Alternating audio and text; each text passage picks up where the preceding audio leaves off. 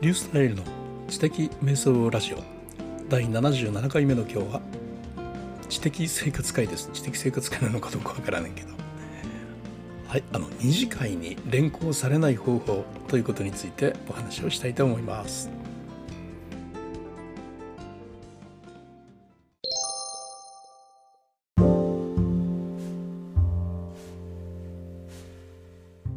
以前ですね、ブログに書いたんですけど、二次会に連行二次会に強制連行されない方法を伝授された話という、それを読んで書いた記事があるんですよね。でですね、こういうことってないですかね。二次会に強制されない方法を伝授された話、日経パワハラっていうのがあるんですよね。でそれを読んでね、すごく共感したんですよ。で何がっていうとですね、そこにこう書いてあったんですよね。その1次会は2時間程度で終わり、その後飲み屋の入り口付近で参加者が滞留するよくわからない時間がありますと。ここのところです。出口から出たらそのまんま帰ればいいのに、あのように固まってしまう。自分たちだけかと思ったらみんなそうなのかと。どこでも同じだなと思って、すごく共感したんですよね。でね、きっとそのまま帰るのは悪いんで、ある程度みんなが揃ったところでお疲れ様でしたとかね、じゃあみんな解散みたいな、そんな声を待っているんじゃないかなと思うんですね。中には本当にね、2時間に行きたいなと思ってその流れに乗ろうと思ってる人もいるかもしれないけれども、全体的にですね、なかなかそういうような状況ではないですね。で実際はですね、そうやって待っている人たちは傍から見るとね、二次会に行きたいよと言ってるように見えてしまうんですよね。で、そんならということで、じゃあ二次会に行こうということになった時にね、意に反してそろそろとそっちに流れていかざるを得ないというような、そういうような結果に結びつくことが多いと思いませんか。何かね、やっぱり許してもらわなければ帰れないというような心理が働くんじゃないかなってね、僕もそうなんですけどね。やっぱね、上司や先輩とかにね、お疲れさんってね、言ってもらって帰りたいですよね。だからね、先輩とか上司とかになった人は、一次会が終わった時点で一旦お疲れさん気をつけて帰ってねって、やっぱ言うべきですね。そうしたらね、もう帰りたい人は帰りますよ。だから感謝されることも間違いないですね。その上でね、残ってる人がいたら、二次会に誘いたければ誘えばいいということなんですね。しかしね、本当昭和の頃だと思いますけど、なんで先輩とか上司とか呼ばれる人たちって、無理やり行きたくもない人を誘おうとするんですかね。またここで誘った時に帰るやつは誰かとかね、踏み絵的なね、形に使われていると、思い込んでいたりね、みんなの方がね、実際はそうじゃなかったりするかもしれないけどね、複雑ですね、この辺はね、非常にね。そういうことでね、二次会に強制連行されない方法ということでね、2つ方法がね、述べてあったんですけど、そこではね、そのうちの1つの、さっと帰る古参の人について一緒に帰るという、これがすごく効果があるんでね、それについてちょっと考えてみるんですが、いや、とても効果がありますよ、これ。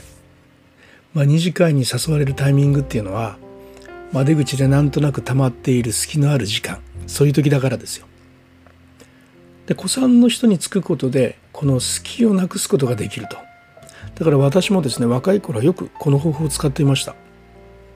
でね、以前はですね、一番いいのは、溜まり始める前にさっと帰ってしまうことだったんですね、本当はね。で一次会が引けたらなるべく目立たないようにさっと靴を履いて夜の街に紛れ込んでいくと。でもね、なんかね、携帯があるから今ではね、どこ行ってるんだとかね、すぐ言われるんで、無理があるかもしれませんね。だからね、子さんや先輩について帰るというのはとてもいいんですよ。口実にもなるしね。さて、ある程度年がいった人のね、悲哀っていうものもありましてね、偉い人たちっていうのはさっさと帰ってくれたらいいんですけど、その偉い人がたまりの中に残ってですね、一緒にワイワイやってる場合っていうのがあるんですよ。その時ってその中間の偉い人っていうのはなかなか帰れない雰囲気になるんですよね。でなんかむしろね、帰ろうとする人を引っ張ってきて、偉い人と一緒に二次会に連れていくような能力をね、発揮できるかどうかが飛ばれているんじゃないかとかね、なんか変なようなね、そんな妙なね、やっぱ感覚っていうかね。で、自分は行きたくないのに率先して二次会リーダーにならざるを得ないっていうようなね、なんかあちこちで見ますよね、そういう話をね。だからね、例えばね、プレイングマネージャーとかで頑張ってるリーダーがね、社員と仲が良い場合がありますよね。で、まあ出口に溜まってみんなおしゃべりしているというような、そんな場面ね。誰かがね、何らかの動きを作って歩き始めるのを待って、その流れに乗っていこうとリーダーが思っている時に、その流れを作るのは誰か、私だろうなと、そういうことをね、ミドルが感じてしまうわけですよね。そんなの放っておいてね、ミドルがさっさと帰るわけにはいかないと。逆にね、行きたくないのに、みんな行くよとかね、言ってどこかに連れて行かねばならないみたいなね、ことがね、日本では起こるんですよね。本当に日本だけでしょうね、こんなのね。だからね、もうそれじゃっと言って、さっそうと帰ってくれるね、一番トップとかいうに出会うとね、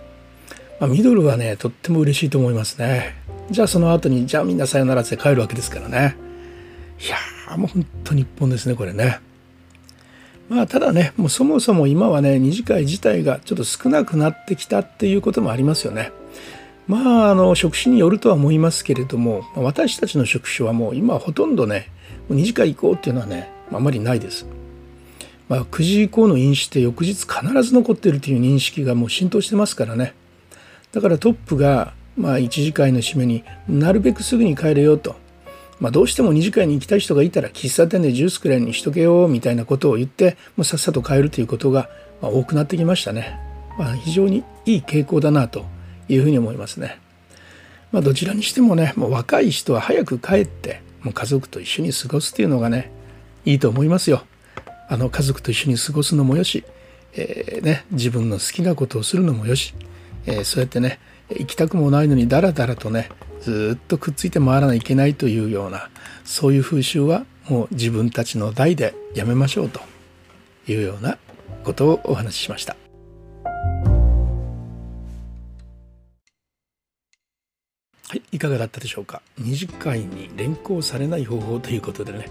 本当にこういうことを考えないといけないっていうのはもう日本くらいのもんかもしれませんね。それもね、もうだんだんと少なくなっていくと思いますので、そういうね、行きたくもない人を無理に誘っていくことで踏み絵とするみたいなね、そういうようなものはね、本当にもうなくしていきましょ